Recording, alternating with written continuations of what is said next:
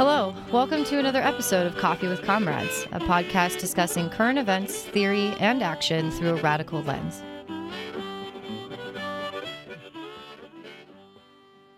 Hello. Oh, hello. Oh, hello. How are you? I am hanging in there. How are you doing? I'm also hanging in there. It has been quite the week. Yeah, it has for you. Mm-hmm. My apartment flooded. I got humiliated by a professor. And I witnessed some bullshit after I left the bar on Thursday. So, you know, I'm ready for next week to start. Mm-hmm. Well, hopefully next week will be far superior to this one. Oh, it's going to be so great. My TA ship starts on Monday. Fuck yeah. Yay, it's going to be so great. You're going to kick some ass. I know. I'm excited. It's going to be fun. It's going to be hella fun. What are you teaching? Composition. So, nothing too crazy. It'll be a good time.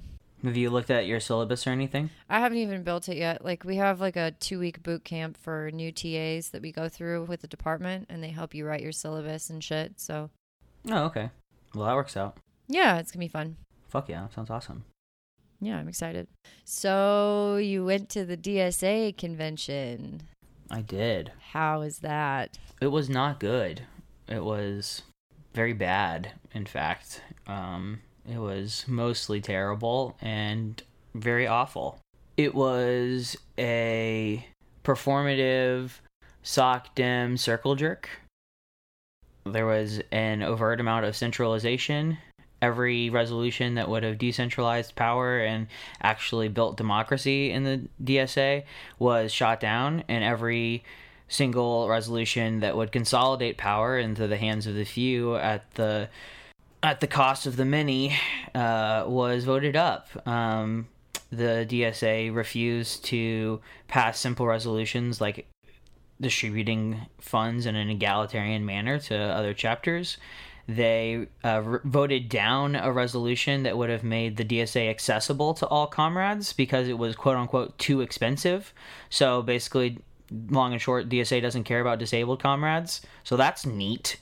Uh, also, the DSA decided that it would be a really great idea to make it so that people who couldn't afford dues couldn't be part of the organization because, you know, socialism is all about paying dues and not actually about building power or having people doing work for the organization. It's only about accruing money, which is obviously, you know, super important to the project of socialism the anti-imperialist bundle which was a group of resolutions that was anti-intervention in venezuela anti-intervention in cuba and pro-bds passed by a paltry 10 votes which is fucking shameful. Like how can you call yourself a socialist organization if you're not fundamentally anti-imperialist?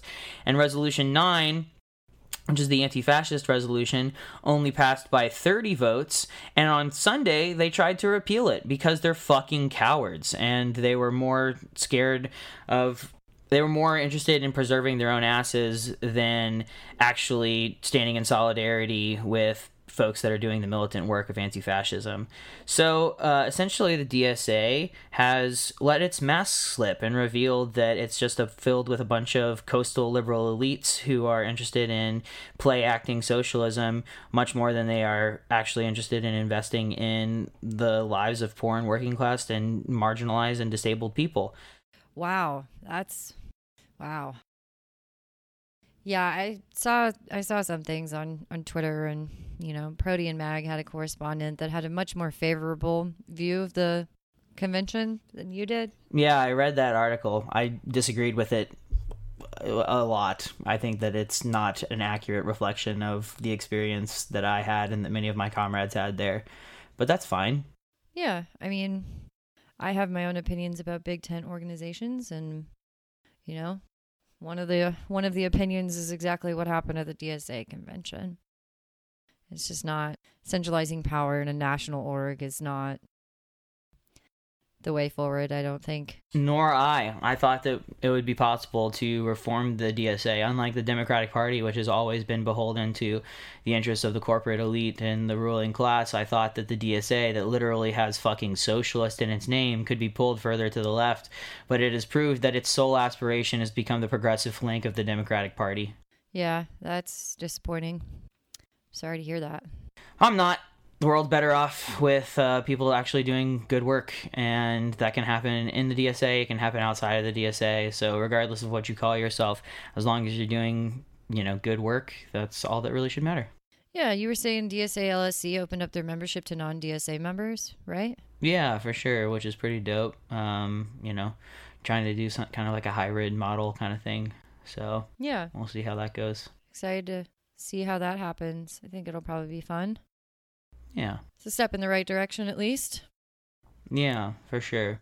On a more uplifting and positive note, I got to go see a bunch of shows. Uh, got to see a bunch of bands that I like. Uh, got to see uh, Street Fight Radio and the Trillbillies and the District Sentinel. They were performing that weekend, which was, I guess, two weekends ago now. And then this weekend, uh, I got to go visit some friends in Jacksonville and hang out and caught up with uh, Stick to Your Guns, which is a band I've been a fan of for a long time. Um, got to hang out with some of them and went to a bookstore and uh, talked with them for a while. So really neat. Uh, shout out to George. Shout out to Stick to Your Guns. Nice. Very cool. Yeah, for sure. Sounds like a good weekend. Yeah, it was all right. Yeah. Shall we get to current events? Yeah, let's do it. Okay. Well, to start off our current events section, two mass shootings occurred in less than 24 hours this past weekend. 31 people were murdered in El Paso, Texas, and Dayton, Ohio. We are seeing the outgrowth of fascist far right violence and toxic, toxic misogyny. This is the next step of reactionary xenophobia, lone wolf terror, and an escalation of the violence. Meanwhile, Rose City Antifa and other Portland comrades are confronting the far right this week. If you're in Portland or live within driving distance and are physically able, roll out and make sure that the fascists are opposed. The state has made it abundantly clear that we are going to have to defend our communities on our own. All we have is one another. On the bright side, 8chan got shut down, and uh, the network that they moved to on the darknet is a P2P hosting platform, meaning that the vast majority of the people who are not using VPNs to access 08chan uh, are having their personal information and their IP addresses publicly broadcasted to the internet. So, not as private and anonymous as it used to be, which is a small silver lining. Yeah, for sure. You know, it's uh, a troubling indication of where things are headed. Shane Burley recently wrote a great article for Truthout that was all about how the right wing are trying to make it a crime to oppose fascism. Um, and so obviously it goes without saying that these things are interconnected. They're not uh, these random events, but they are rather a pattern of escalation uh, of lone wolf violence. And I think that it's really important that we recognize that none of this shit is happening in a vacuum, that all of it is happening simultaneously, that these random acts of violence are not, in fact, random, that they are instead predictable. They are the likely and understandable outcomes of the rhetoric that is being spouted in the White House, that is being touted on Fox News, and that is infecting and rotting the brains of conservative white America. And that is why people are walking into Walmart superstores and shooting up migrants or shooting up people of color because uh, of a quote unquote invasion that's happening. Uh, these things are not happening in isolated ways the way that you know people on the news might want to tell you these things are all interconnected and until we begin to rigorously understand that reality we're going to continue to court the disaster that is ecofascism That's why it makes it all the more important to continue to support anti fascist activities that are happening locally. Support your comrades, y'all. for sure They're doing the Lord's work. doing doing the lord's work Yeah. So if you're in Portland or you have the ability to drive and get there, you should definitely be there for the mobilization on August 17th. In other news, a federal judge denied Chelsea Manning's motion to reconsider fines imposed against her for refusing to testify before the grand jury investigating WikiLeaks. He also undermined due process and refused to hold a hearing. Chelsea Manning is now facing fines of $1,000 a day for refusing to testify. It is likely that Chelsea will remain in prison for at least another year. Chelsea has shown courage and dedication even in the face of punitive, manipulative attempts to bring her to court. Grand jury resistance is an incredibly brave gesture that many comrades have taken up before, and Chelsea Manning deserves all of our support in the world. People always feel overwhelmed by all this craziness that's going on in the world. We we feel like there's nothing for us to do sometimes. You know, the the state repression and the blatant and, and horrifying violence that we encounter every day in this system of late stage capitalism can be debilitating, paralyzing, and demoralizing. But in this particular instance, there's actually something very concrete and relatively easy that you can do. Write to Chelsea. Tell her about your day or about politics or about a movie you watched. Cut out and send her some memes or pictures of cats, whatever it might be. Just just write to her. Um, we have her mailing address in our show notes, but I'll read it out here uh, as well. It's Chelsea Elizabeth Manning, A0181426. William G. Truesdale, that's T R A U S D A L E, Adult Detention Center, 2001 Mill Road, Alexandria, Virginia, 22314. I know from personal experience how fucking fantastic it is to strike up a conversation with any one of the political prisoners currently sitting in the US prison system. So if you have the ability, just write a letter. It means a lot. And it's it really is quite awesome you know, I have a couple of correspondences with various people and like Eric King who are just fantastic human beings and um, deserve our support. So if you uh, want some advice on what you want to write or you know you, you're not sure how to get the process started in sending a letter to chelsea just hit us up. We've both done it. We can help you. So uh, moving on In the incredible shithole that is this country, 680 people were arrested by ICE this past week at a poultry farm in Mississippi. Federal agents swept through seven poultry processing plants in Mississippi Wednesday, arresting 680 people in one of the largest immigration raids in U.S. history. Video handed out to reporters by Immigration and Customs Enforcement shows agents entering factories, leading people out in plastic handcuffs, frisking them, and loading them onto buses. They were taken to a massive Mississippi National Guard hangar for processing. Outside the base, dozens of family members and supporters gathered chanting, Let them go. The mass arrest came on the first day of school and left scores of children traumatized and crying for their parents. Let me repeat that. The first day of school. What's more, the raid occurred because the bosses called the feds on their workers who were unionizing. Democracy Now! reports last year the company paid out $3.75 million to settle an Equal Employment Opportunities Commission class action suit, charging the company with sexual harassment, national origin of race discrimination, and retaliation against Latino workers at one of its Mississippi plants. Labor activists say it's the latest raid to target factories where immigrant workers have organized unions, fought back against discrimination, or challenged unsafe and unsanitary conditions. No words. No words, man. Some of these children had both of their parents arrested and they were staying in the school gymnasium. Neighbors were like taking them to the school gymnasium because they didn't know what else to do. Like, the United States government effectively made these children orphans in one swift action. And that is fucking awful. Absolutely awful. One of the often under discussed definitions of genocide is taking parents away from their children. And this is exactly what has been happening under the Trump administration. This is the part and parcel. This is the program. This is the escalation of of a white nationalist agenda. And so again, we have to continually insist that this is not something that is unique. This is not something new. This is what America is. It is what America has always been. Your company unionizes, so you call the feds on your workforce? Like, wow. I hope that community demonizes every single one of those people who made that decision. Just I hope that they can't go out in public ever again without getting spit on. Absolutely horrific.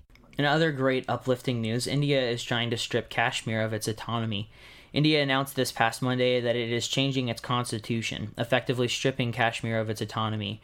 Kashmir, which is a Muslim majority region, would now be subject to the same sort of barbarism as the West Bank is under Israel, since now India can effectively colonize Kashmir and forcibly change the region's demographics. Murtaza Hussain, writing for The Intercept, reports over the last several days, prominent Kashmiri political leaders and activists, including many seen as supportive of Indian government rule, have been detained or placed under house arrest. Thousands of Indian soldiers and paramilitaries have been deployed to the region, adding to the whopping 600,000 already stationed in a place widely referred to as the most militarized region on Earth. This new change in policy, Kashmiri activists suggest, will likely lead to renewed violence in the province. And we've already seen that. The video surfaced today from the BBC that showed a demonstration, the largest demonstration that has taken place in Kashmir since they instituted the mandatory curfew and the outlawing of assembly, that showed protesters getting shot at, getting tear gas thrown at them. The Indian government denies that the protest even took place. Like, it's bad shit. A lot of people tried to leave the country and barely made it out you know? Some just can't. They couldn't they couldn't make it to the airport. And um you know this is as this unfolds it's going to be um pretty horrific. Uh, on a slightly better note, the protests in Hong Kong are raging on, and um, we have to ask ourselves and our listeners: Are we entering a new era of mass protest and assembly?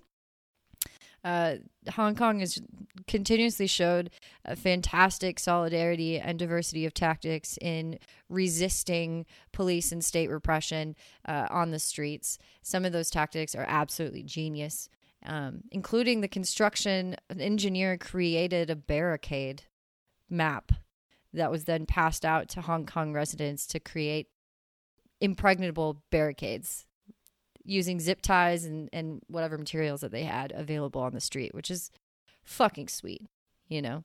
And um, the community has put out clothing on fences for protesters to change their clothes if they've been seen by cops doing something that could potentially get them arrested, which is just a wonderful show of solidarity and, you know, is it's pretty fucking sweet. Laser pointers at police stations and like getting up on each other's shoulders to spray paint CCD, CCTV cameras and um, ways to, to mitigate the effects of tear gas, ways to protect people from batons using umbrellas like all of these things are just absolutely fantastic and are, are something that should be uh, studied closely for future actions in our country i couldn't agree more this week's episode is brought to you by Gray Wild, who recently increased their Patreon pledge to $15 a month. So shout out to Gray and thank you to all of our generous supporters on Patreon. If you enjoy this show, if these conversations and stories speak to you, if you've ever learned something new because of Coffee with Comrades, or you just want to help the show grow, you can sign up to support this propaganda project at patreon.com forward slash coffee with comrades. There's a whole bunch of awesome perks you get from signing up, including first access to bonus content behind the scenes looks at how we organize the show, and we have a couple bonus episodes up there that have yet to be posted publicly. While we plan on always making our content available to all, if you want to get early access to that content, definitely consider signing up for as little as $1 a month. And as always, we're committed to making the content we produce available to all. So if you can't sign up to support the show or you don't have money to pick up one of our zines, you, we totally get it. Hit us up and we'll figure out a way to get you plugged in. Coffee with Comrades is a proud member of the Rev Left Radio Federation and the Channel Zero Network. Before we get to today's show, check out this plug from our homies in the Channel Zero Network. Yeah, yeah, yeah, yeah.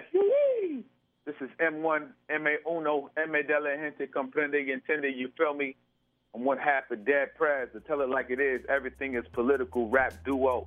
Here holding my middle finger up to imperialism worldwide and you in tune right now to the Rebel Beat.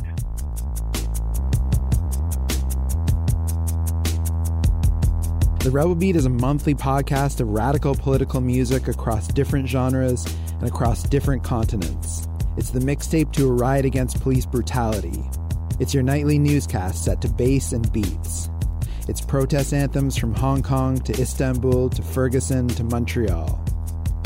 Give it a listen at rebelbeatradio.com or subscribe today on all your favorite podcast platforms. Before we dive into this episode, we want to take a moment to remind our listeners that Coffee with Comrades Media Project is meant to help us cut through the alienation and misinformation that clouds our daily lives. We encourage anyone listening to sit down with your closest comrades and listen to this podcast or any podcast together. Talk about it, ask questions of one another, chew on this stuff together, learn together. All we have is us. Let's try to build community in all corners of our lives, even this one. Today, we're joined by the Wrong Boys to chat about extremely online leftism, prefiguration, sectarian shenanigans, and the always wonderful Mr. Rogers. So, without further ado, we hope you enjoy episode 54 of Coffee with Comrades. Shitposting is counter-revolutionary, featuring Seriously Wrong. If you're drinking beers on the street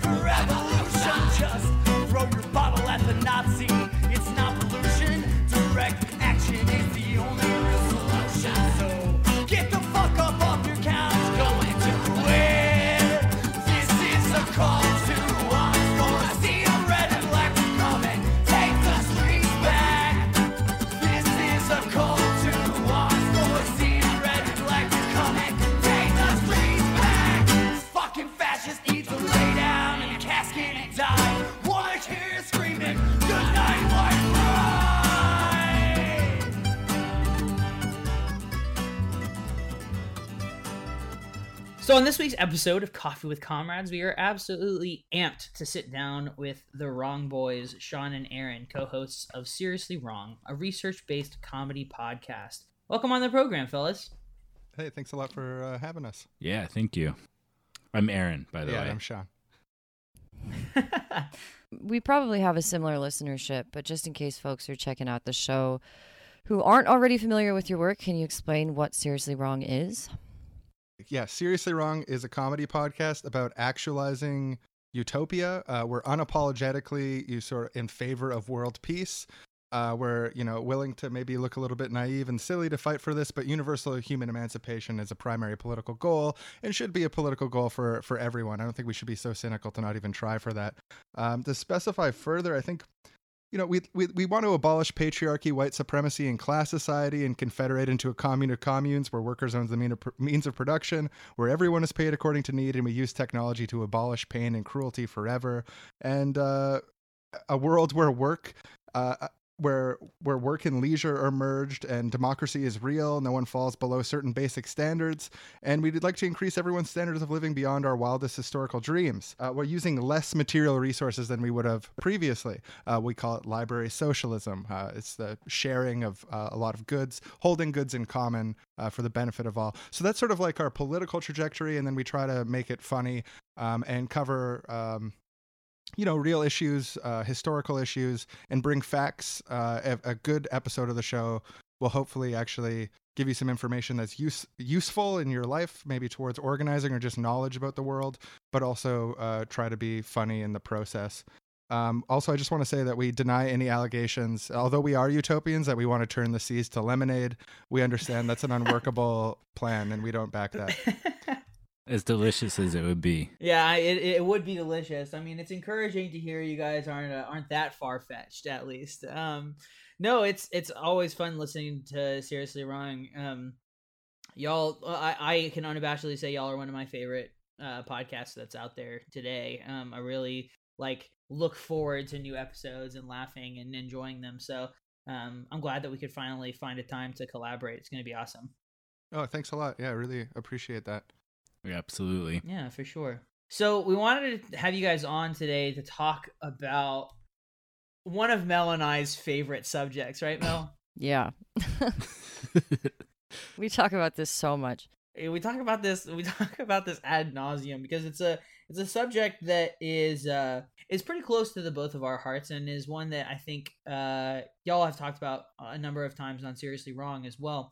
I'm talking here about very online leftism uh, and specifically on like the really toxic and uh, unhelpful parts of it. Um, but I'm hoping that we can also explore um, in the uh, in the spirit, the utopian spirit of Seriously Wrong, uh, maybe explore some of the more positive aspects of it as well. Oh, that sounds awesome. Yeah, and it, is something that it's become, uh, I guess, one of the f- focal points in what we talk about is just the way that um, because it sometimes it represents a difference between means and ends where you have you know again these goals of universal human liberation which i think is shared for the majority of uh, you know uh, radical leftists that i uh, fraternize and deal with but then you have sometimes really honestly just deep weird cruelty and social games that are seem to be impediments to that universal human liberation so um, definitely something that sticks in my craw Yeah, for sure. The the whole uh you know notion that we necessarily need to like prefigure these things and you know making jokes about guillotines is maybe not the best way to actually prefigure a truly liberated society funny though those jokes may occasionally be Yeah, and I've got an important point to make about guillotines that I'd love to share with you and your listeners here, which is that, you know, at the time of the invention of the guillotine, it was a revolutionary step forward away from like the previous ways of uh, uh, uh, executing people for crimes. You know, previously it was quite violent, uh, prolonged deaths, and so on. Um, and so the the French uh, National Assembly said like, oh, we're going to make this thing that quickly kills people, um, and everyone can have equality in death. Um, it's a beautiful idea, and actually we should copy from that the spirit of invention. Uh, but the guillotine itself, I think, is disgustingly outmoded. We shouldn't bother trying to use anything like a guillotine ever again. But the spirit of saying this is as far as we've come on the idea of the death penalty, let's make a new transcendent peak best death penalty. Uh, you know, to ensure equality in death. That spirit of invention is what we should copy. But the guillotine itself should be phased out. That's my I've got that's my opinion on the guillotine. you sound like uh, you sound like Camus on uh, on on on another level over here But uh, I thank you, thank you. with with the whole with the whole uh, reflections on the guillotine. He wrote a really famous essay called "Reflections on the Guillotine" that wrote, won him the Nobel Prize. He was like advocating for the abolition of the guillotine altogether and the death penalty more generally. It's a bad joke. Oh, I, I haven't read it, but that sounds excellent. You'll have to forgive my bad comedic timing. No, it's it's all good. If I had the context. I think I think we were more just like, oh no, should we have read Camus on guillotines? Oh I don't God, know I this. didn't read it. Am I, am I canceled? no, you're definitely, definitely not canceled. Um, but speaking of canceling and cancel culture, let's dive into this stuff. So, I guess one of the things that I'm really interested in, right, is that, you know, I think it's all clear to the four of us that we live in capitalism, right? And in a certain way, some of its conditions are inescapable. And I think that one of those things that capitalism breeds is competition, right? Capitalism necessarily needs competition in order to thrive, or at least the illusion of competition. And I think that this really leads us to having really dysfunctional movements and infighting inside of those movements. Our our propensity for for capitalist profit and enterprise actually exacerbates competition and rewards us for cutting each other down and going at each other uh, rather than actually cooperating. Not only are we atomized and alienated from our comrades, but it also makes it somehow think that we're better if we possess some sort of secret knowledge or immortal science uh, about uh, the way that the world actually works. You know, um, it's almost like, and, and, it, and it is almost like having a superpower where you're able to perform like material, like nuanced and materialist analysis to understand the world, and it, it really does help you like see the world in a new light or, or look beyond the veil as it were but i think that that also kind of mm, gives us this sense of almost like this weird elitism and this uh, insularity that is really negative for the potential of building an actual movement Well, I agree. I also think, you know, um, particularly when- when it comes to the, the, the possession of some, quote, secret knowledge, you know, the accumulation and, and possession of knowledge is also the accumulation and possession of power, particularly when it comes to state institutions and how they weaponize that knowledge in order to uh, continue to oppress certain certain portions of the population. And in destabilizing hierarchies of power, you need to make that information, that knowledge, free and open and accessible to everyone, and and do your best not to sort of gatekeep in that way. You know what I mean? absolutely Yeah, I, I couldn't agree more with that, uh, Mel. It's like uh, the the I've heard the term um, epistemological justice, the idea of like access to information as uh, if not like a, a human right, but like an ethical thing that we need to actualize, both in making sure that information is distributed, and then also that uh, another another part of epistemological justice is like who do we take seriously and who do we listen to, and so you you know historically uh, there's been enormous amounts of people disenfranchised from the groups that are listened to um, and it's all i see it as sort of like two sides of the same coin is like the lack of access to information and also the lack of um, seriousness in the information that you generate um, as like two sides of this and i've heard it called epistemological justice and i like that little thing. Um, and, and sort of on the subject of, of the hierarchy of specialized language i think there's some benefits in a limited sense to jargon that allows for clarity of thought within sort of specialized areas but there's this real risk uh, like you said of the sort of uh, using jargon as a way to keep people out from understanding, uh, which is an epistemological injustice. Um, and so uh, we're big advocates, uh, Aaron and I, of of trying to simplify things, uh, not just simplify things, but like seek to not use jargon to obscure what we're saying and try to make sure that what we're saying could potentially be taken on as common sense. Uh, so it's uh, you know it doesn't require the teaching of several new words in order to grasp what I'm saying. Not that new words aren't great. Actually, we love new words. Um, but and also I sort of I just want to get ahead of this criticism I anticipate here on this point of like this idea of uh, I've encountered this before of like oh are you saying that you should dumb down what you're saying. You should you should dumb down what you're saying. So because you don't have any faith in people to understand uh, this immaculate jargon or something like that. Um, and it's the opposite. I think you can absolutely train people to understand any jargon. If you just repeat yourself to them enough and you teach them the words and stuff uh, you, you know you can train people. But i think really respecting people's intelligence is giving them the tools to describe uh, describe things in their own words. And so that comes with meeting them where they're at to a certain degree in the words that they use uh, to, to train people in, in jargon to me feels like an attempt to automate them whereas we want to actually encourage people's freedom. And so part of that is to use words that they can conceptually understand. And, and, and not to mention you know there's people who have different levels of capability. Not everyone gets a humanities education and knows polysyllabic words. Um, but also there's people with language barriers. English is their second language and so on. So i think there's a real benefit to seeking to speak in, in, in terms that are widely accessible uh, through that frame of epistemological justice and making sure that people have access to information um, even not just in like withholding information like military information where you know wikileaks releases the war logs and we all see like the the cost of war in afghanistan which is awesome and epistemologically just but also just in the day-to-day conversations of making sure that our conversations are wide enough to have other people in them as well Yeah. when you're talking about capitalism and competition and the way that's affecting these online conversations too, I started thinking about how so much of the online space is not designed actually to have conversations or to facilitate conversations in any way. It's all designed around these companies that own these platforms and their interests, which include collecting data on you to advertise to you and uh, getting you to click on articles that have really screeching hot take headlines that just you just can't help yourself. And like the whole sphere of the internet right now is set up to reward people to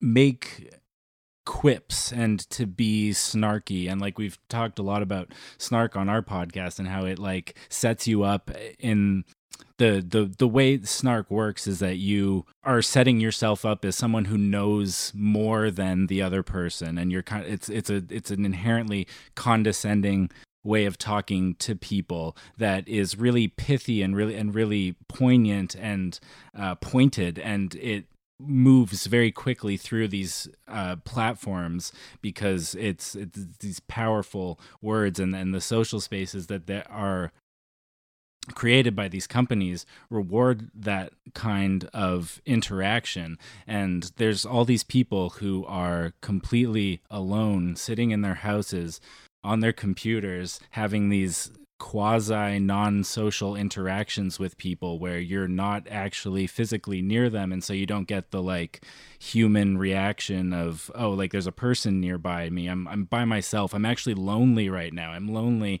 at the same time that I'm like sending out these communications and that tinges these communications uh because you're not feeling good when you're making them a lot of the time and people can read that and it creates this like massive global social sphere that like people had all this like hope for being this great thing but it ends up being extremely like snide and exclusionary and mean and just not fun to participate in and not that educational a lot of the time and not even conversations a lot of the time just like dunking contests yeah and there's a risk of the people picking up you know like you know good-hearted new zoomers becoming part of the leftist politic uh, uh picking up the snide the, the picking up the dunks without picking up the universal human human emancipation I, I'm t- I'm absolutely terrified of this. That people will pick up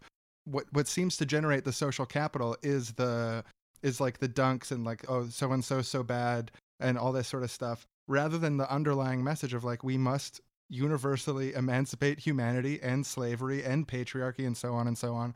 And just like the the that people pick up that cultural context without uh picking up the content. And like aaron said the lack of educational value is sometimes really stark. I mean, I mentioned this in our 50th episode, talking about you know, the promise of the free and open internet has been sort of subsumed by the competition of capitalism.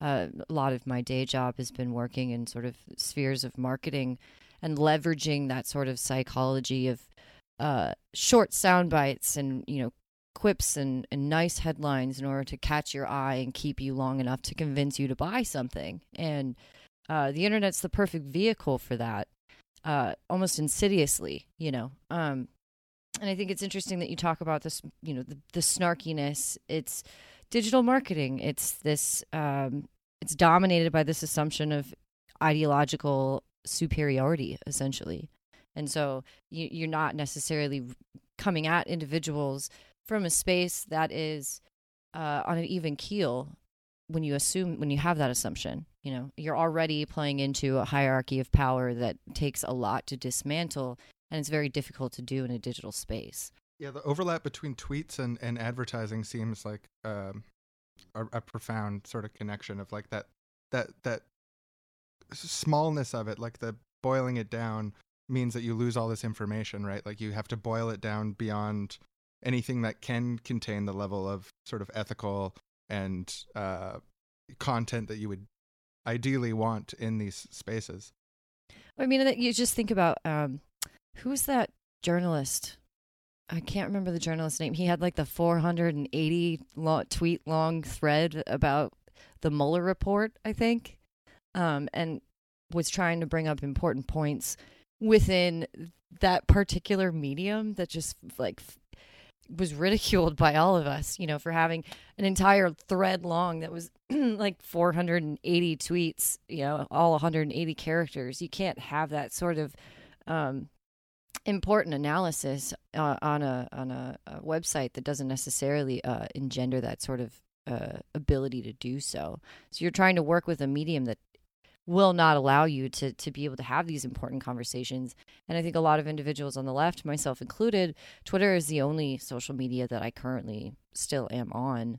Um, and it's difficult to have those conversations uh, in a meaningful way that isn't sort of dominated by the, the sound bites and, and the small bits of information that have to be stripped away in order to meet that character threshold. I also think that one of the strange things that goes on, especially in these kinds of circles, is that we have this like propensity for like performing wokeness for an audience uh whereas it's like difficult to tell sometimes whether or not people are being genuine or if they're just in it for the ratios uh, you know if they're just in it to get a bunch of retweets and likes um or if they're like genuinely like passionately devoted to the cause of universal emancipation right i think that you know, it, it this is also exacerbated even more so by the fact that you know our our adversaries have had a history of infiltration into leftist movements, and if that eh, history is any indication, then these very online interactions are likely being, uh, you know, ha- having the gasoline poured onto the fire by the feds. I mean, I wouldn't be surprised. Like at the very least, we're doing this ourselves, you know. Um, and this this uh, this need to sort of create this ideological label for ourselves and then act online in in that space um, it leads to fractured movements you know and capitalism as a system is is based on that sort of internalized competition and so when you you can't really present any sort of united front that would m- move toward m- meaningful change in a liberated society when we ourselves are doing that work you know what I mean? And and unnecessarily creating divisions simply uh simply just to get our voices heard, you know, to hear the sound of our own voices in the the echo chambers that is social media. Yeah, the the idea that you have to like be something or like be a label or pick a category to be part of has always seemed really sort of odd to me. And I wonder if there's a uh, I, I don't know because I want to say like there's sort of a tension there. There's like a good side and a bad side. Like you could have a plurality of these. Um, you know, when you're talking about assigning a label to yourself, you could have like a plurality of these types of political labels where I'm an anarcho this this this and you're an anarcho this that that and we all find a way to somehow work together in that context um, but often it it does seem like it's used to um, to enforce these boundaries and then again use that sort of have that uh, bludgeon of uh, that like cultural Clout? yeah clout seeking like snark bludgeon um, to uh, that sort of precludes the analysis it pre- precludes the content of the universal human emancipation. Um, so there's a yeah there's a tension there. I feel like there might be a liberatory way to go about it. Um, i think but just continually fracturing and being like oh now we're creating a new thing that's better and it's going to be totally uh, all encompassing like we do that on the show every week uh, but like uh, uh, um, it, it's it's it's like in uh, when they there's that XKCD com- comic about trying to create a new programming language that will uh, because there's too many different programming language standards. So we're going to create a new totalizing one that will work for everyone. And then at the end, it's like you just have one extra programming language, and the fracturing sort of continues. You can't just make a new left unity, but you you also don't want total left unity. Like there are things that uh, we need to have hard lines um, on some things some of the time. So there's I don't know. There's this tension there. I feel like I don't have the exact like the exact here you can use this in all circumstances kind of solution uh, to that that problem. Yeah, I mean the ways that like taking these identities on for ourselves like the the calling yourself a thing and like being a marxist or being an anarchist is uh, it, uh, i guess it's kind of beside the point in my mind it depends like how you hold that for yourself like is it I'm now an anarchist or I'm I'm a like I'm I'm an anarcho syndicalist and like I have very specific rigid ideas about what that means and I can see everything that's happened in history and everything that's currently happening through that lens and I believe that that lens is right and I'm here on the internet or in even in real life organizing spaces though I don't think this probably happens in real life as much as on the internet but I'm here to represent this thing that I am an anarcho syndicalist and I'm here to tell everybody else why they're wrong and why my thing is superior. And like, I'm starting the project of universal human emancipation by first getting everybody to agree to also be an anarcho syndicalist with me. That's step one. Uh, I'm going to convince everyone to share my political subtendency. And then, and then once everyone's on board with that, ooh, it'll be smooth sailing. We know where to go from there. Anarcho syndicalists got the plan. Uh, and it's, it's just, it's, absurd. And the n- nothing wrong with anarcho syndicalism lots of great ideas in there. I love political sub theories like subdivision sub identities i love looking at the world and uh, through history through all these different lenses. Like oh what's the like marxist take on this? What do marxist leninists think about this thing? I it's fascinating to me these like different uh worldviews, as Sean mentioned, like yeah, many of them are attempting to be totalizing and like uh, I want to be this new programming language that subsumes all the others, and that that kind of stuff is r- really fascinating to me. I love these totalizing worldviews. I love all of them. I want to like, like I, I, I don't love every totalizing worldview uh, in terms of uh, the actual content, but I We should lock hands with every. the idea of it is very fascinating. but I do find them fascinating, even the ones that are like morally abhorrent. Um, like not even left tendencies, just there's plenty of worldviews out there. But the way in which you hold these things, I think, is part of what's really important. If you're just saying, like, this is my perspective and this is where I'm coming from, and like it's a useful signifier for the area that my ideas are in, that's fantastic. It's wonderful. It's just communication. It's good to have labels for things. But it's this sort of like fully inhabiting and the belief that it's necessary that everyone needs to get on board and like it's just uh, absurd and not going to work. So yeah, it, yeah. Yeah, and thinking that there's like a single ideological group where that that that has sort of like a monopoly on the creation of new truth claims, and it's sort of like a weird. It's sort of like a weird type of like uh, identity politics, but uh, like for political categories of saying like it's like standpoint epistemology, literalism, except applied to uh, like say anarchists. That you could only ever trust an account of reality that's framed through the the like anarchist perspective, um, or you could only trust uh, Marxist perspectives on this or that issue.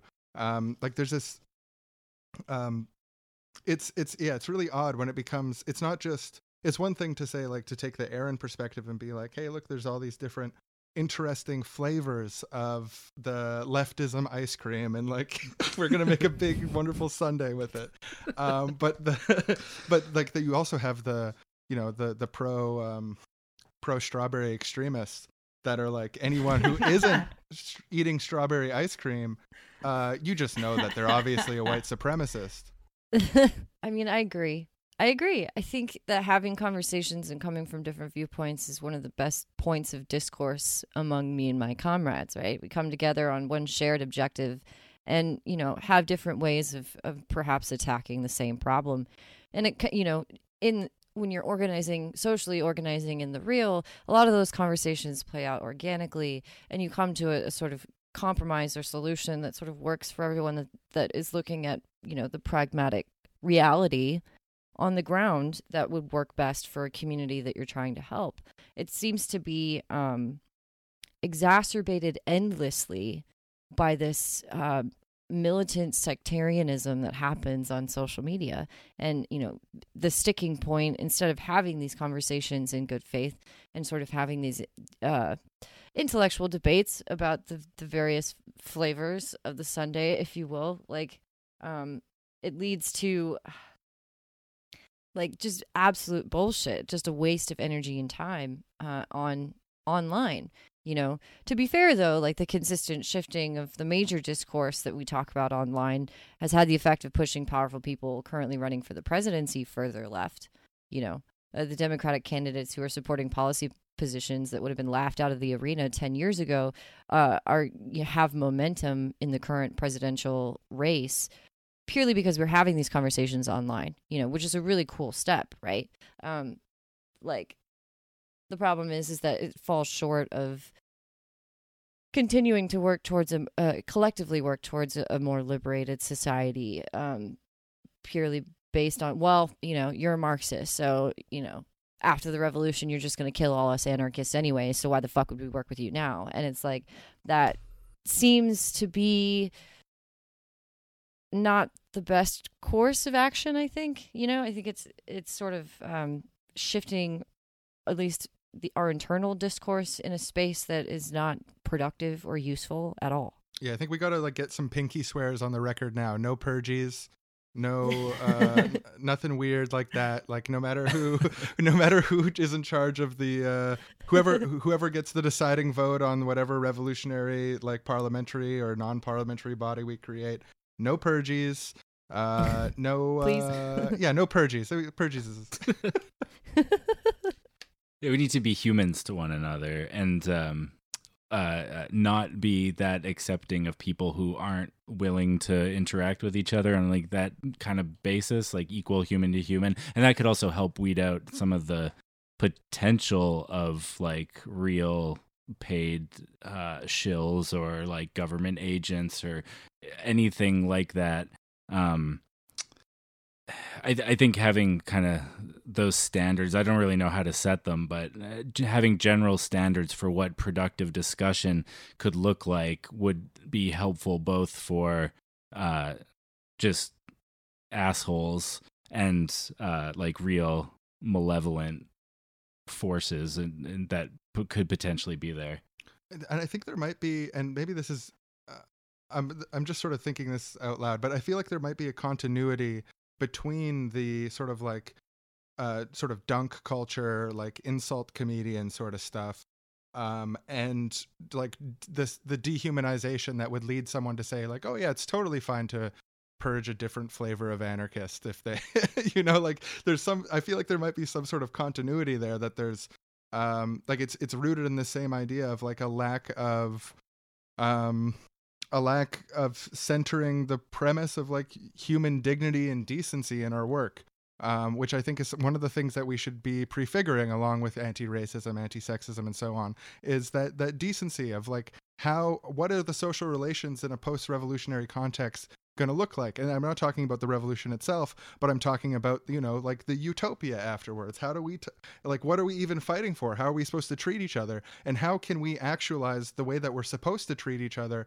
into now without being sort of like you know doormats? Yeah, you're not waiting for this afterwards because the afterwards is vague. And like when when is it even there? Like you got to start this shit now. Like it's the it's the real stuff, human relations with each other. and these zoomers coming up we got to train them to be principled universal human liberation uh emancipators we shouldn't train them to be insult comedians Well, I think that's one of the reasons too why it's so important that like we actually build the preconditions for the type of world that we want to live in in the here and now, right? It can't just be this far off thing. Um and and this is something that Mel and I have have circled back on many many times, but like this notion of you know not indulging the socialist pipe dream as Mel likes to say, but instead trying to actively build something meaningful that can make a material difference in people's lives in here and now which i think is like one of the reasons why the the label or the identity or the um, ideology anarchism is only useful to me insofar as it denotes taking action right? Like this idea of anarchy being you actually doing something. It's not something that you possess. It's not something that you take on but it's something that you actually participate in that something that you do. Yeah, it's sort of like uh, thinking of anarchism as a verb, as something, I, I, and I like that framing. It sort of um, reminds me of one of my, one of the the the intellectual titans of my political development was Buckminster Fuller, and he said, um, "I seem to be a verb and not a noun," and it's a super psychedelic idea, but that we are that it, we are doing, and it's like Bookchin says, being is becoming. You know, like we aren't we aren't a static thing. We are we are processes and you know anarchism isn't a static thing it's a process that's developing and has these different capacities and and uh, relates to sort of the the material world and what's happening in it but also to argue the op- opposite side i mean i i think in a complementary way i hope um, is that intellectual exercises and uh, we need to think we, we can't just do we have to also think. We need to know what we're doing. We need to it needs to be part of a, uh it needs to be part of a coherent plan that's sort of like not always a coherent plan it can be an incoherent plan also sometimes um, but or like little snippets of coherent plans for here and there. But there there i feel like there is also this need for um like uh Zizek said like you know the t- that we we should he said I can't remember his exact wording but it was uh you know you know a lot of people say you shouldn't don't think just do but I think the opposite we should stop doing we should just stop and think for a while Uh, well, just, I blanked out for half a. se- It doesn't matter. Um, the the thing I, the thing I was just thinking um about what you said about the socialist pipe dream. Um, I feel like pipe dreamers is some. I don't know if anyone's ever called us pipe dreamers, but I could totally imagine them calling us that because we. I think it's fair to say we do a, an amount of pipe dreaming on the show. Uh, because like one one positive thing I see to pipe dreaming is like criticizing the society as it currently exists is like so so important and we need to like define the boundaries of our unfreedom in order to know how to get around it.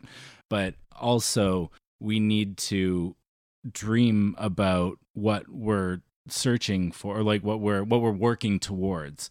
Uh like we we love describing what uh emancipated society could look like or like pretending that we're in one acting it out in a little comedy sketch or something like that. It's like delightful but it also like opens up the uh, the ability to see like oh that's like what it could be like. You can you can connect it to an actual experience, even if it's a fake experience, a play acted experience. It's something um, described, even. It's really important to kind of have that orienting picture of what you want to work towards in order to start taking those first steps. But I think like the heart of the criticism likely with the pipe dream thing is like you can't just do that. Like you can't just imagine what the future that you would like would be like and then that's it. Right. That's my action that I for the day. I did some imagining. Uh it's without also doing the steps. for a little bit. I sent some intentions to the Nintendo sphere, and I think it's all gonna come back. Marianne Williamson. Uh, absolutely, yeah. I mean, don't get me wrong. I I don't mean to suggest that like intellectual exercises are unimportant. I love intellectual exercises. I enjoy getting into like thoughtful conversations with friends, which is one of the reasons why like Mel and I have this awesome podcast that we get to like come back to and have cool conversations with folks like y'all. And I, I think it's just important that we like recognize and reaffirm that there are clear differences between having an intellectual exercise like a friendly discussion among comrades and actually taking direct action like sabotaging machinery in order to stop an oil pipeline those are two very different things right one can lead to material action in the world the other is is actually material action in the world does that make sense Yeah. Oh yeah, absolutely. definitely. And and actually, I met someone recently. I was down in uh, I was down in Washington, and I met someone who is a, an accomplice to shutting down a pipeline uh, temporarily like that. And he's uh, not to dissuade people from taking action, but he's now. Uh, forbidden from crossing state borders without permission or leaving the country for a couple years. But as long as he's on good behavior, uh, the, the, the, he'll be Like allowed state to. board, like internally, and the, Yeah, even Oh, I internally, didn't know he you needs could do to ask that. permission first uh, because he was an accomplice to one of these things. Uh, but it Hmm. was I was like blown away at how cool he was. fuck yeah hell yeah dude uh mel what are your thoughts Um, you've been you've been quiet i know that you uh you, you're a deep thinker so so give us give us some of your thoughts I have a lot of thoughts. No, um, my reference to the socialist pie dream is exactly that. It, there, there's a difference between uh, having a sort of um, utopian vision, right? That that informs your praxis, right? That informs your, gives you the incurable optimism that you need in order to combat a system that is bleak as fuck and makes everyone feel tired and ready to die. Um, you know, but it's this this concept i hear it a lot among some of my amazing comrades where it's like well after the revolution this is what's going to happen and you know pearson and i have talked about this a lot where when you you inform your statements by saying well after this big major upset then we can get to the real work um it's it pushes you into this place of complacency um, and you can hang your hat on the imaginings that you have every day and that's it um, as long as you're thinking about it and you're hopeful for it, then that's cool. You don't necessarily have to, you know, walk the talk.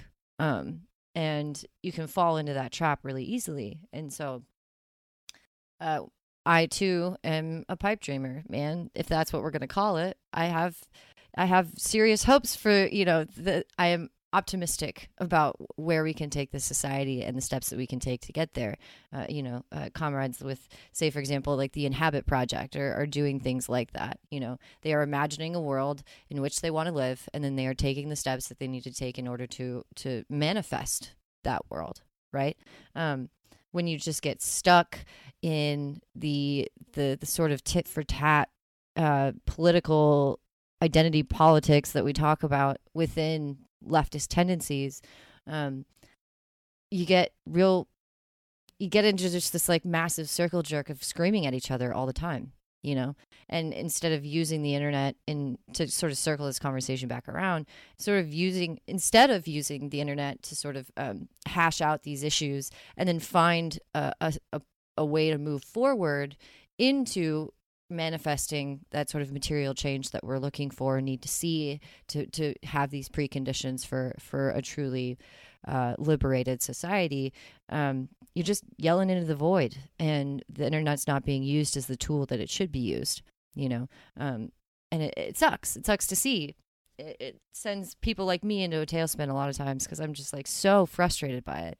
And i don't i don't want to lose sight of these truly beautiful liberatory concepts that inform how I live my life and and the, this type of social organizing that I do, and you can get real stuck having these stupid conversations with people uh, constantly on Twitter, you know, and and never get any closer to actual real material change. Yeah, the conversations uh going nowhere thing is like I think it comes from people like approaching them from this again this perspective of like perceived uh uh betterness of your ideas like I'm I'm here even the idea of like I'm here to educate my fellow comrades about my ideas. I'm here I'm here to educate people about these things that they might not know about when the other people are like well you're not really educating me. Like we have a disagreement. I'm here to educate you. And like two people come into a conversation both there to educate the other one about opposite ideas or like uh,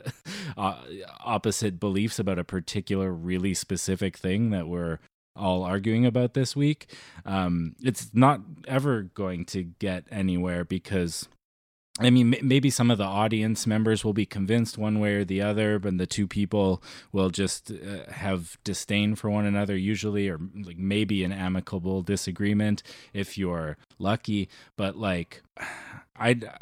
I don't know. I, I think it is possible, and like I've done it a few times, to use the internet to have a real discussion, like a meeting of minds where both people have the intention of uh, truly understanding where the other person is coming from first, and then mutually describing a solution that incorporates parts of both, or like a compromise or a third way to look at the issue that is agreeable to everyone.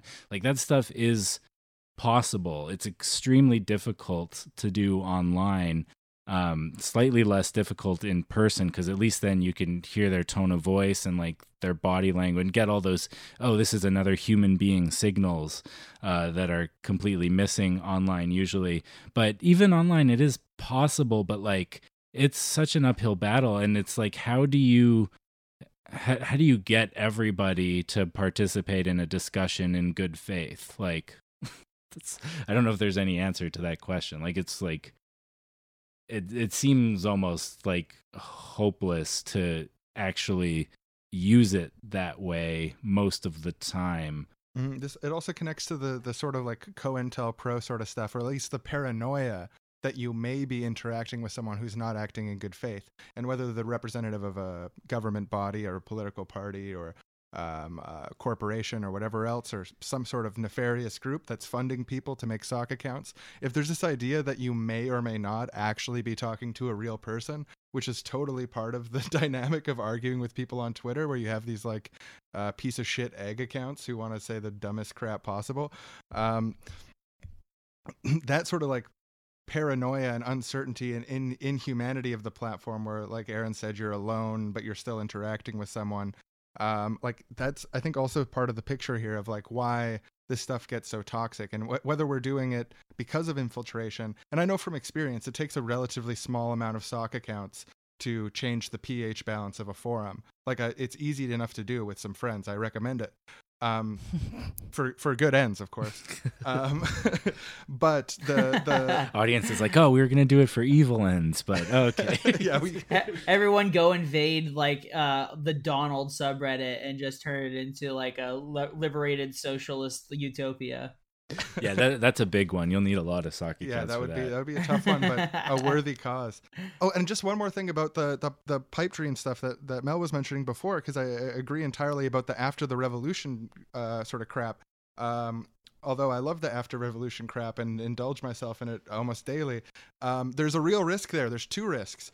The one risk is the ideological pra- procrastination that says that one day everything will be perfect so we don't need to do stuff now um, and that sort of procrastination, I think, is absolutely deadly uh, because we should be prefiguring, uh, entering into institutions and doing narrative work. But the other thing, and the the real risk, and the thing that I worry about that connects to this sort of spectrum of sort of cruelty and dehumanization that I mentioned earlier, um, is the idea that everything after the revolution is going to be so perfect that we have a blank check to do whatever unethical, cruel thing now in the present. Bullshit, yeah. Mm hmm No, one hundred percent. Which again, I mean, listen, y'all. It seems like all of these conversations just keep circling back to the idea of prefiguration, right? Like this idea of like treating one another with the type of humanity and justice that we would like to see put into the world, right? Like we're not going to be able to dismantle an unjust system by using unjust means. The the means are, are, are do not justify the ends. The means are the ends, to use the the old uh, adage, right? You know, the system cannot be dismantled without us meeting these preconditions of of building upon the spontaneous revolutionary energy that is so often swallowed up in the tedium of ideology right? We these things get perverted and twisted before they ever really have a chance to blossom. And i think that this happens like on both like the traditional like anarchist and marxist side right? Where you know marxists might say that it's a failure of spontaneity to evolve into an organized strategy whereas anarchists would sometimes almost be just content with just pointing fingers instead of actually self-critiquing what limitations anarchist ideology might have in organizing the working class struggle. And i think one of the things that you know, like you said, when, when we're able to come together and have these conversations in a meaningful and in a dynamic way, I think it actually is possible to get some really interesting work done and to offer some some new insights some new ideas and some new um, conceptions to the table.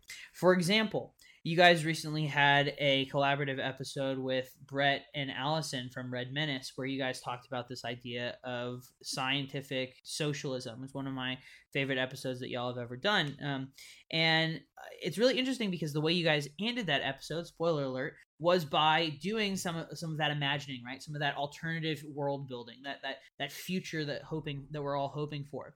But you had a bunch of ideas in there that were really unique and actually genuinely new that I hadn't ever considered or thought of before, right? This idea of like, you know, communes that are co- coming together to associate with one another, that are, um, you know, willing to experiment and respect each other's autonomy. And I think that that's the kind of really interesting material that can come to light when we decide not to dig our heels into the ground, but instead decide to actually treat another as if we trust each other, as if we already want to believe that the best is possible and that we can respect one another enough to ask questions to challenge each other from a from a place of comradely good faith and to try and imagine what it might be like to live more justly and to not only live more justly in the f- future but to live more justly right here right now in order to build those conditions for a better world. Yeah, abs- I mean the the prefigurative stuff is just foundational, absolutely needed, and I would pair that with one of the, th- the framings that we've been using recently on the show is the combination between prefiguration, uh, the the utilization of resources from existing systems, and narrative work, like uh, like Mel mentioned w- when it comes to the the presidential debates this year, where all the Democrats are all of a sudden talking about uh, like single payer healthcare as if it's common sense, whereas in 2016 it was this crazy idea, and that's like the strength of narrative work. And I think these things sort of can pair together in a complementary sort of like holistic ecology of tactics that can uh, I don't eventually uh, emancipate all humanity uh, for 10,000 years of world peace. Today's episode of Coffee with Comrades is brought to you by Extremely Online Leftist Consulting. Have you ever wanted to commodify your personality? Have you ever wanted to present yourself as a more woke, militant, and serious leftist? Have you never Googled Murray Bookchin but want people to think you have? Hire Extremely Online Leftist Consulting for all your cynical reputation maximizing needs. Guaranteed to increase your clout by over 9,000% within two news cycles, we will give you five custom hot takes per day in our basic package.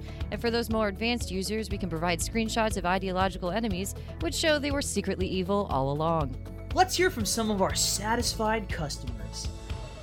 Extremely Online Leftist Consulting has revolutionized my praxis by developing sock puppet accounts to gang up on other leftists I don't 100% agree with. And I've sprung for the advanced package and at only $79.99 per week, for less than the cost of 12 coffees per day, I'm never missing a single current event and or web drama.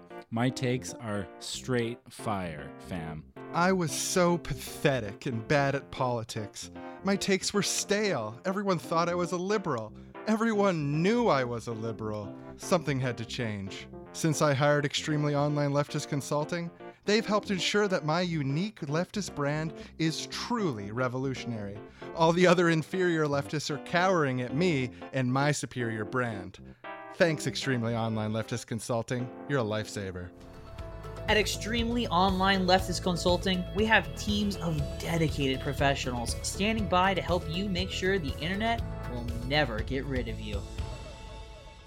I mean, you, you guys are you guys are storytellers, and so are we, right? Like you guys use you know comedy sketches in your show, and Mel and I are both writers. Like we're both storytellers, um, and I think that all of us can come come together, and when we do that narrative work or storytelling or whatever you want to call it, and and try and actually imagine something better, something different, um, and and recognize that it doesn't have to be post revolution quote unquote but it can be something that we live and experience and build together right here right now i think that can make all the difference in the world in adjusting the overton window to making it like something that's palatable for for people and making it something that like you said is even common sense. Yeah, we just thinking about this prefiguration stuff and like especially the specific aspects of it we've been talking about in this episode which um I don't want to reduce it too much but in a lot of ways we've been talking about being nice to one another is good. And it's actually uh like strangely sometimes that is a controversial statement to make in certain online discussions. And like Aaron, I can't believe you're saying that you should be nice to Hitler. I mean, depending on the context, maybe it might even be good to be nice to Hitler. But like, yeah, Wow. that's i don't know i don't know homie uh, You're promoting like- a contextual understanding of niceness. and like, and the, I, like, I want to say, like, I do understand that there's critiques of this, like, you know, people can use, oh, you should be nice as a bludgeon to uh, try and silence people who've been traumatized or oppressed uh, from expressing their like completely valid rage or upset or pain, and that's like not what I'm trying to do. And I'm not trying to say like everyone should be nice all the time and we need to like completely eliminate all other modes of human relationship and like nothing absurd like that. But just like no one should ever get upset or be angry. it's always just all smiles all the time in Aaron's Utopia. no matter yeah, what I, I hate all emotions other than joy. I think like twenty four seven joy. No, like the fullness of human experience comp- comprises of all these things, and that's important and good. But also like human relationship and relating to one another is a skill that um uh, re- relating to one another in in a in a in a kind and gentle way is actually a really important skill uh, whether you're doing like organizing or whether you're just like at a job with other people or wh- whatever you're doing like the ability to uh, have positive social interactions is like so so important and it is a kind of prefigurative step and like we want to like have these utopian social relations and be able to bring them into our day-to-day lives. And like gentleness and compassion are like important things. It's not like just some joke. It's not like you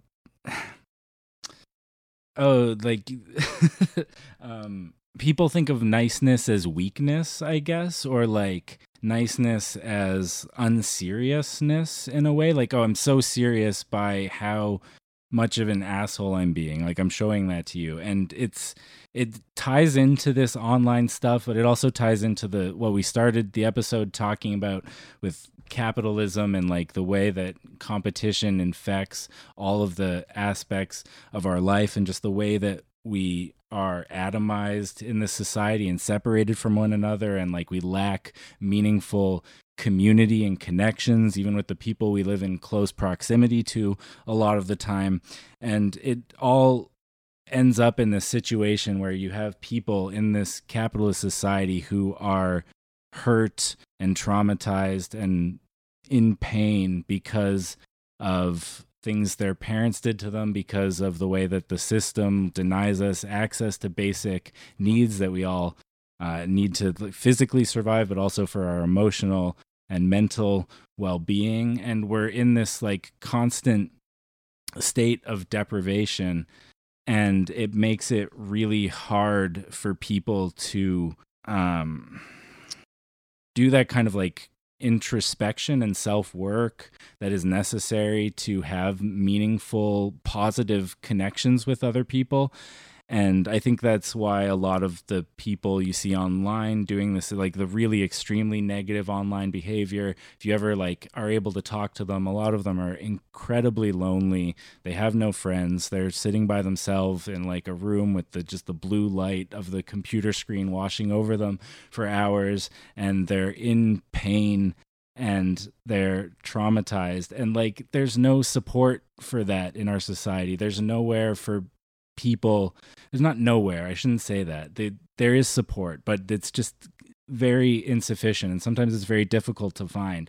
And like i think if we want to start talking about being kind to one another and like having these positive beneficial relationships with one another that involves uh like really offering support and care for one another and the ability for like helping people work out their shit and become better people. Like it's not counter revolutionary to do self work. It's not counter revolutionary to figure out how to make your life as good as it can be because that makes you the best person it can be and it makes you able to interact with other people with your comrades in the most productive way possible and for you to have the best effect in the world through your actions like we're all we're all hurting because of the way society is right now and like that's i think one of the main things that really we need to be doing is like helping each other through this pain that the society is bringing us I agree wholeheartedly. I mean, I agree. Yeah, some of my most like militant comrades, some of the some of the individuals that I find uh, to be the most dedicated to whatever social organizing cause that they have taken up. Uh, some of the most uh, badass, rage filled, like ready to throw down with the state people that I know are also some of the most compassionate, empathetic human beings that I have ever had. Like the supreme joy to know, right? These are the kind of people that you get into a conversation with them and they're, they are very soft spoken and um, insightful and they they make you feel smarter just by associating with them right? And they're also like super militant and like ready to fucking throw down. And like this idea that compassion is having compassion and empathy for you know your fellow human is a weakness is just a load of bullshit. And it's like exacerbated by the shit posting online and the you know this the, what we've been talking about where snarky comments and you know the biting gnarly satire that sort of crosses a line into just outright cruelty um, is seen as the the sort of um, the best course of action just sucks you know? Because the vast majority of like great working relationships with social organizers are based out of that compassion and that empathy and that that ability to recognize that uh, we're all like tragically humans, you know, and dealing with the tragedy of our of our very short, shitty lives, and are trying to make it better. Um, and and you know, you talk about this prefiguration. Compassion most definitely is part of that, and and being able to see that gross injustice is happening in the world, and that uh, if we have the ability to, we can incrementally really start to like shift the pieces and and stop that from happening and you know if your entire worldview is colored by being cruel to others then uh, you've already sort of like kneecapped yourself before you even started yeah I wholeheartedly agree.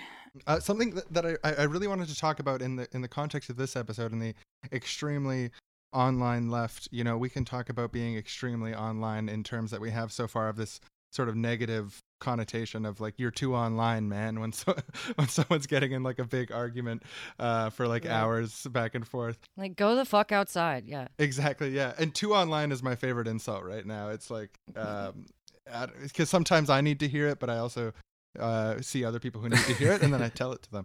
But the like we're in a unique historical context that isn't fully evaluated and, and I think fully understood the implications of um, and it, it like so we we we we're in this. Uh, just to provide the context of what I'm thinking about, um, it's sort of an unthinkable idea. It was at the time.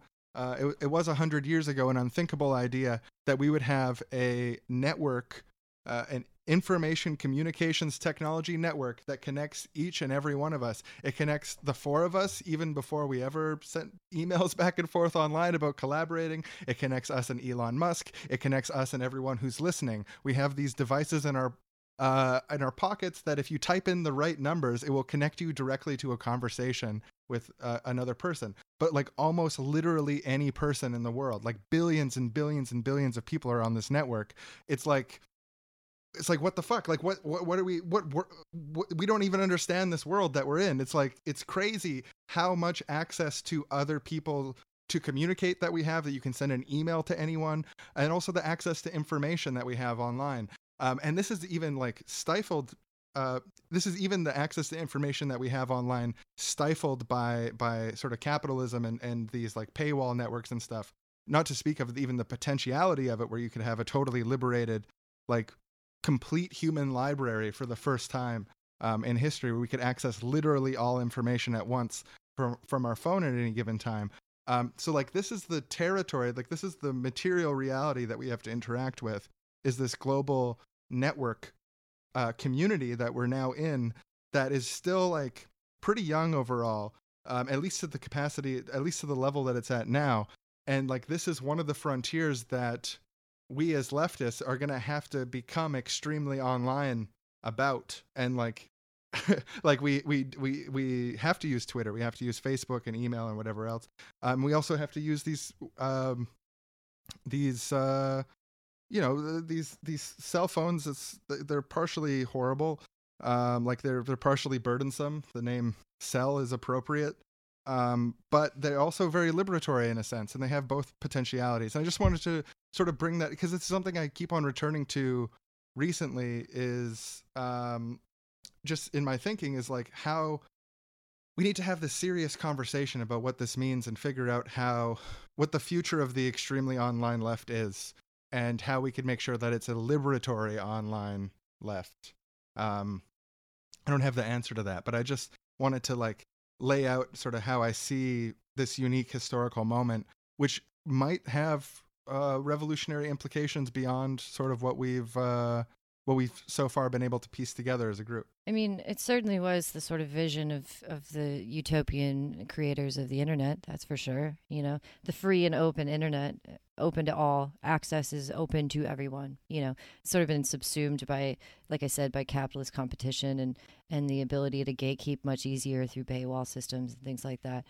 Um, you know, I wrote in the notes, like, I'm curious if it's even possible for us to really grasp that enormity. Um, I. uh, Pearson and I are part of the, the the last bit of the millennial generation that that um, sort of grew up with the uh, acceleration of digital technology and had to kind of come. We came into it sort of naturally. Um, the generation right after us was born after that technology had already become commonplace. So, um, you know, I wonder if any Zoomer listeners actually listen to our podcast. I'm curious to see what their thoughts are on it. Um, but we've definitely become more connected, but we're as isolated as ever. Like it's this illusion of connection, right? It's, the, sort of palliative in that sense that, you know, um, I've noticed that many of my friends and comrades, including myself, are aching for this like real human touch and interaction. You know, how do we combat that isolation while still leveraging the internet as this absolutely incredibly effective tool for organizing. The, the Gilets jaunes protests um, were kicked off on Facebook and are continued to be organized through um, dedicated websites that are culling information from Facebook posts and events so that uh, there's a, a, space for you, the sort of um, online message board, uh, cork board of, of all these protests so that people know where to go during you know, the weekends. It's an extremely coordinated effort. Um, but I've been grappling with this sort of leveraging the internet as a tool um, because I spoke, I speak often about the need for like getting out, getting outside, feeling fresh air and sunshine, you know, and not constantly organizing behind a screen. Um, and it's reached like near neo Luddite levels of zealousness, but like I've not like you know diagnosing these problems isn't really touching like the core of, of what sort of utility digital spaces can have in organizing efforts and you know i don't have any answers either it's definitely something that i've been mulling over um, because my relationship with the internet ha- in the past has been incredibly unhealthy. And um, I have, you know, I would count myself among the, the shit posters and the uh, anonymous online trolls that, that used to go through forums and, and just be a shithead for the sake of being a shithead because I was very lonely, you know, and it, it's difficult to sort of like, uh, I don't know, just grapple with the the enormity of it, as you say, you know, because I do, I agree, we are in this very unique historical moment that has not necessarily been seen before.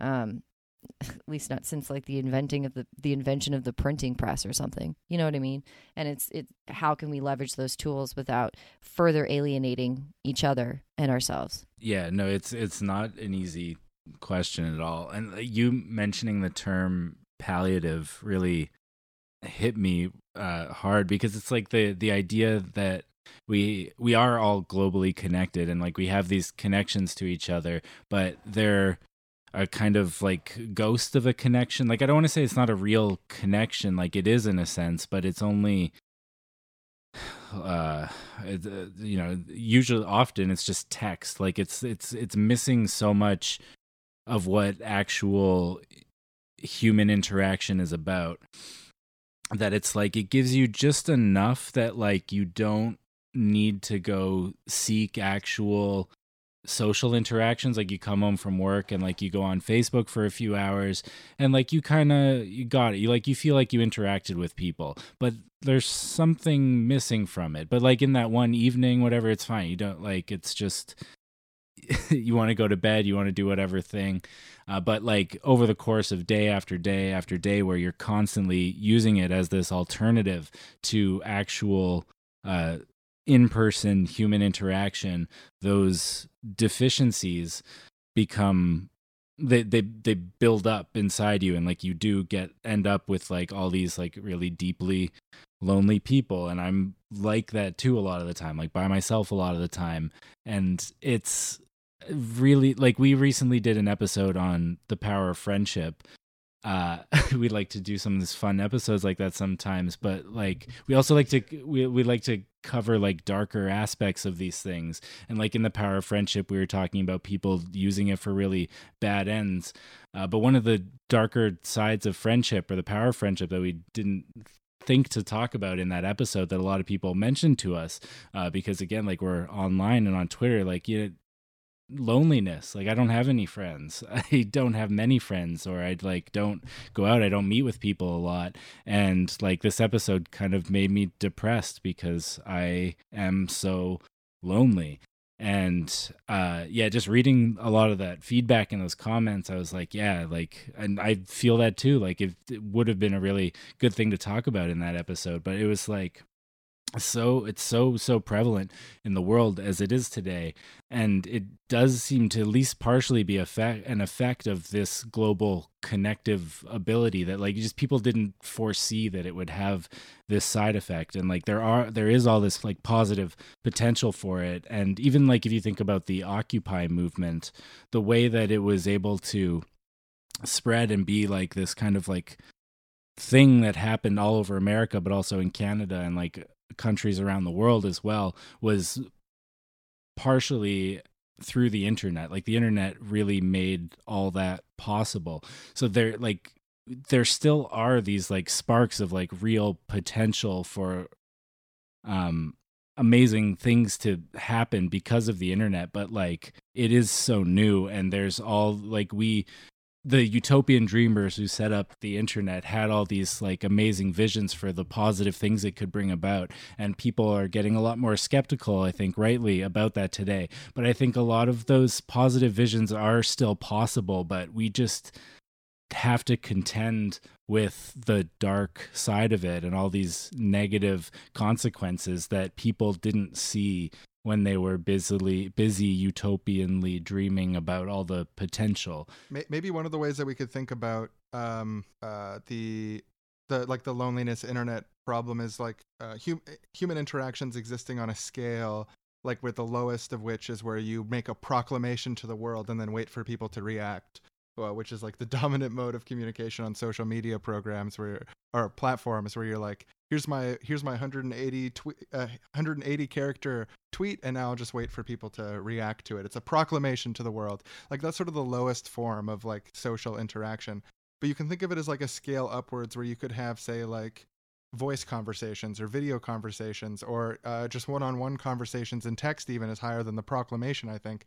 But then uh, and, and sort of think how can we move people um, up that scale? And like how can we make it normal to move up that scale? Because i think so as someone like and this isn't something that i think people are super eager to talk about all the time but as someone i've used the internet as a cure uh, as a temporary salve for loneliness and it didn't really work very well. It actually uh, it's like salt water you know it's like drinking salt water to deal with thirst sometimes uh, but something that has been really helpful for me in the times where i felt isolated uh, because of you know mixture between using the internet too much and or like working too hard on these different projects and like uh, getting out of contact with friends and stuff like that and not not having those community hubs uh, which would be so normal throughout you know most of the trajectory the developmental trajectory of humankind uh, where we you didn't have an option to go in a room by yourself and make proclamations about the state of the world in 180 characters uh, and who knew that we would choose that um, over meeting up in groups um, but something that has been really helpful to me is uh, reintroducing phone calls into my life, uh, like phone calls with friends who live far out of town. I find if I call my friends in Vancouver where I live, they're like, "Why the fuck are you calling me?"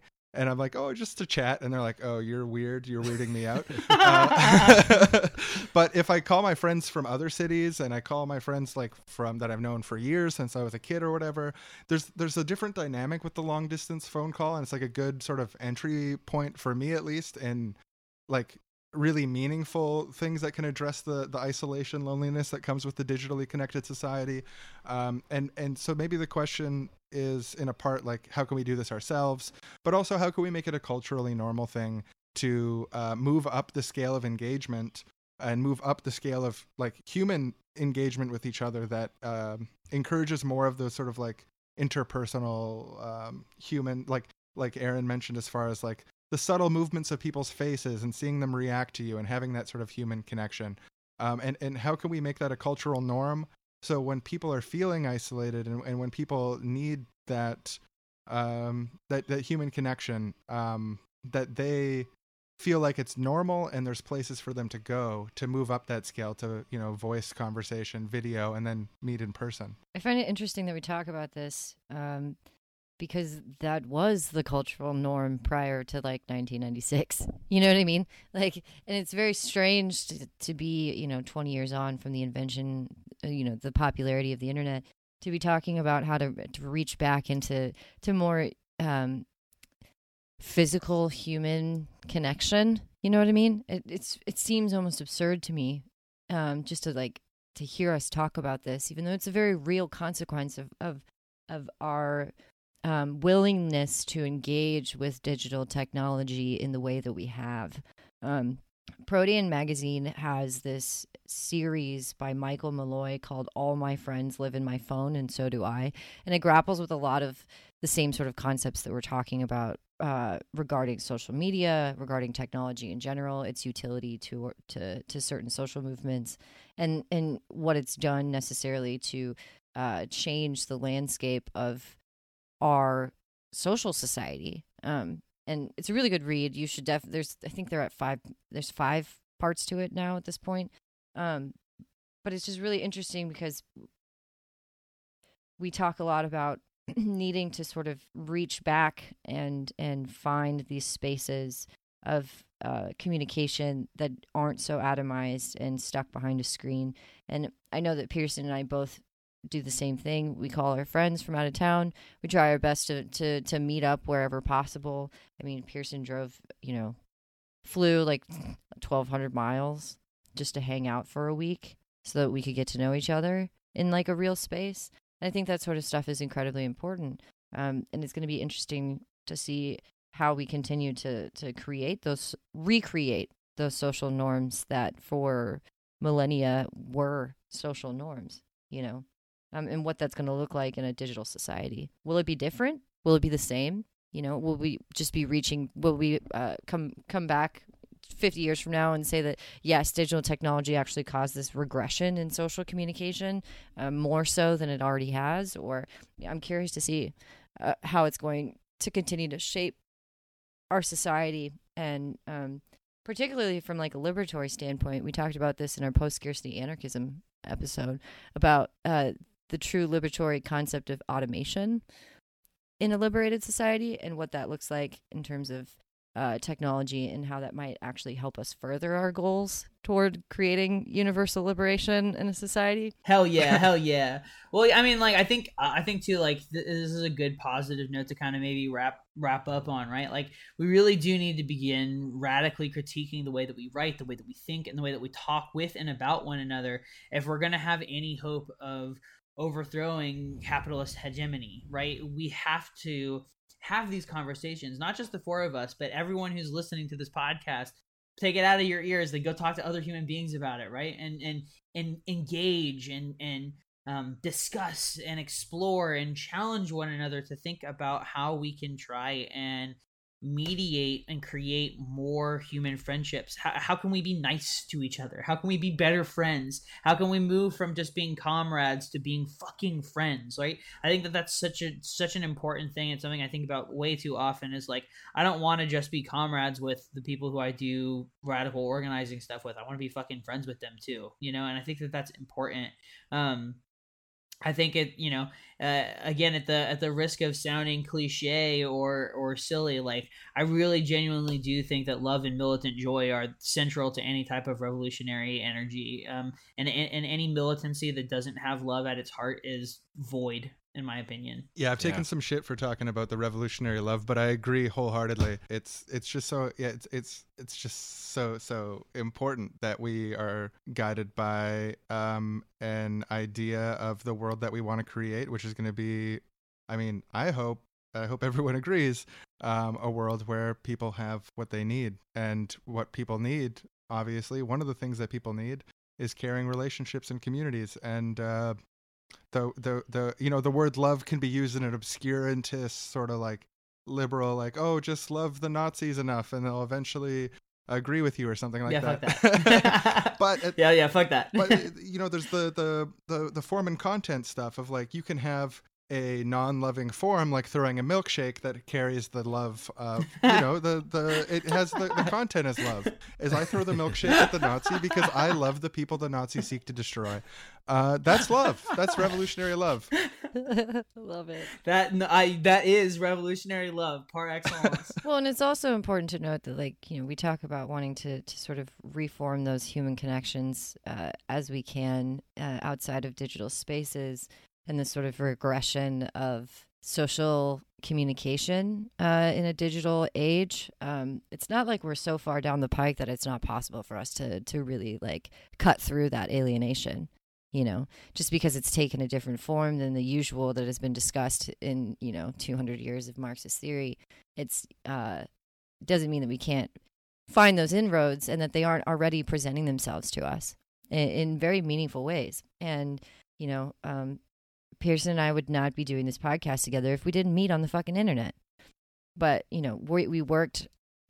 We work continuously work hard to, to cultivate a friendship and, and a you know that extends far beyond just a working relationship and we do our best to, to not be so very fucking online and we're not always good at it either. No. we do live twelve hundred miles away. Yeah, but you know, it's like many of the the relationships that we started to cultivate began in a digital space, and um, you know, like you said, taking steps to to sort of reach out beyond that, from beyond that screen, to make those phone calls, to have those meaningful conversations, and even as Pearson and I have talked about multiple times, listening to the fucking podcast together on the couch. You know what I mean? Just these very they're very small actions that we can take that uh, already uh, do you know cover far more ground and and make the work seem less overwhelming and less isolating particularly in a society that is hell-bent on in continuing to separate us. Oh i agree entirely. I, I really want to hear aaron talk about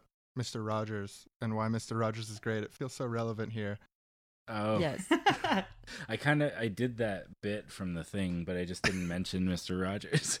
But um, no, no, that's a great. That's a. I think I feel like that's a great way, to, a great note to end on. So lay it on us, if you want. You don't have to. no, I, like I I want to, but I'm just like it's not it's not popping to mind. Uh, do you want to talk about Mister Rogers? I'll, I'll get started. You can Okay, take yeah. over for me. So we love Mr. Rogers on the show. Like we made before, you know, we we're like total Mr. Pro Mr. Rogers uh, intellectual leftist hipsters. You know, we were we were back in Mr. Rogers before uh, left Twitter got behind him. Before the uh, before the Mr. Rogers uh, documentary Before came it was out, cool.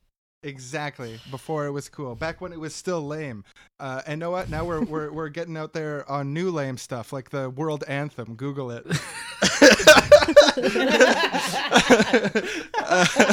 uh, you know, Care Bears, revolutionary too. But let's not get into that now. Mr. Rogers. Um, there's something so that that wholesomeness it, it was so it is so missing still to a great degree for for for Mr. Rogers uh, for for the left it was not missing for Mr. Rogers he got it down um where you have and, and it's not that he's above criticism. I mean the stuff you know it's covered in the documentary. He told his gay coworker to stay in the closet and stuff. And and shame on you mr rogers for that misstep. But the uh an, an ethical violation i think. But mr rogers is like a public figure. He's one of the few figures and we have a small handful in in in, uh, recent media that that really made and staked their reputation on decency and also uh, decency in particular directed at children who are developing. Um, because we live in such a cruel world. It's so like it's it's it's uh sad uh to to imagine um like young people growing up in the world full of just all this horrible horrible news where you see that there's that recent um you know like the image of the border crossing people who had uh, died in the river that was all over the news and stuff like that. I was disgusted to see i mean it's good to get people disgusted about the horrors at the border at the southern border in the us but to see that type of imagery repeatedly is just so like and and the fact that we're subjecting children to this i completely uh I find myself agreeing with the mr rogers perspective on like being like really child proofing our world because uh you know children deserve so much better than what they're going to get. Uh and so anything that we can do to close that gap or make it better is is is uh cool cool by me. But we need a we need a mr rogers left to a certain degree. We need a, a, a, a someone we we need a a disposition towards leftism that sees uh, the tr- the traumatized people, the people who are can be violent in their rhetoric or or cruel in their online, these sort of like digitally feral people who are spending all their time connected online and not spending much time in person uh, with others. Like we need to have a level of compassion for them also, and to to engage with them and their developmental trajectory towards better ends. Um, and so like what we've been talking a bit about the face to face interactions and also the coming to each other with differences with a a real understanding of being able to come to a common new understanding together through that development through that back and forth of ideas that sort of like developmental ideological engagement that democratic engagement there uh, dem- dem- democratic in the anarchist sense not in the, the like checkbox sense um, uh, of cultivating people's uh, consciousness and personality and and uh, political engagement. Um, it's just I think that's that's the that's what we have in front of us that we have to do. Um, and I see Mr. Rogers as sort of an, an embodiment of that in in the the way that he staked out his career on that like radical decency, um, and also on that unique attention given to what children experience in the world. And so I, I just can't back the revolutionary potentiality of Mr. Rogers enough. I think he's actually, despite despite everything that's going on uh, with him being, you know, the Mr. Rogers guillotine memes and stuff like that, his full revolutionary potential hasn't yet fully been tapped. And I was so proud recently. A friend of mine, a social ecologist, like we identify as social ecologists, not that it really matters. Um, so we love post scarcity anarchism. I'm so glad you did an episode on it. Um, the uh, I was I was trying to make the case to him. Mr. Rogers' thought is a serious political perspective, Uh, and, and I'm laughing because I can totally see that argument and think that it actually has some validity, not because it's absurd. Although it is also absurd, but also like great because like absurd things are good and necessary and wonderful. that's exactly that's the, the the space that we try to uh, take up on seriously wrong is the intersection between something necessary and good and fundamentally absurd and weird um, uh, but i convinced them. Those are good vectors. I convinced my fr- you know my very very serious revolutionary friend came back a little while later and he said, "Know what? I underestimated how important and good Mr. Rogers' thought is, and it was the proudest day of my life." That is so awesome. Uphold Mr. Rogers' thought. Just to finish the Mr. Rogers bit, uh, I'll read a quote from Fred Rogers. Uh, we can't be expected to leave the unhappy and angry parts of ourselves at the door before coming in. We all need to feel that we can bring the whole of ourselves to the people who care about us. Honesty is often very hard. The truth is often very painful, but the freedom it can bring is worth the trying. Oh, Nailed it, Mr. Rogers. Nailed it. Fucking nailed it. Well, listen, guys, thank you so much for coming on this show. Like, seriously, it's been an honor chatting with the two of you guys. It's been fun bouncing ideas around. I know that this is, uh, you know, a subject that's very close to all four of our hearts. Um, for folks who aren't aware, can you tell listeners where they can find you guys on social media?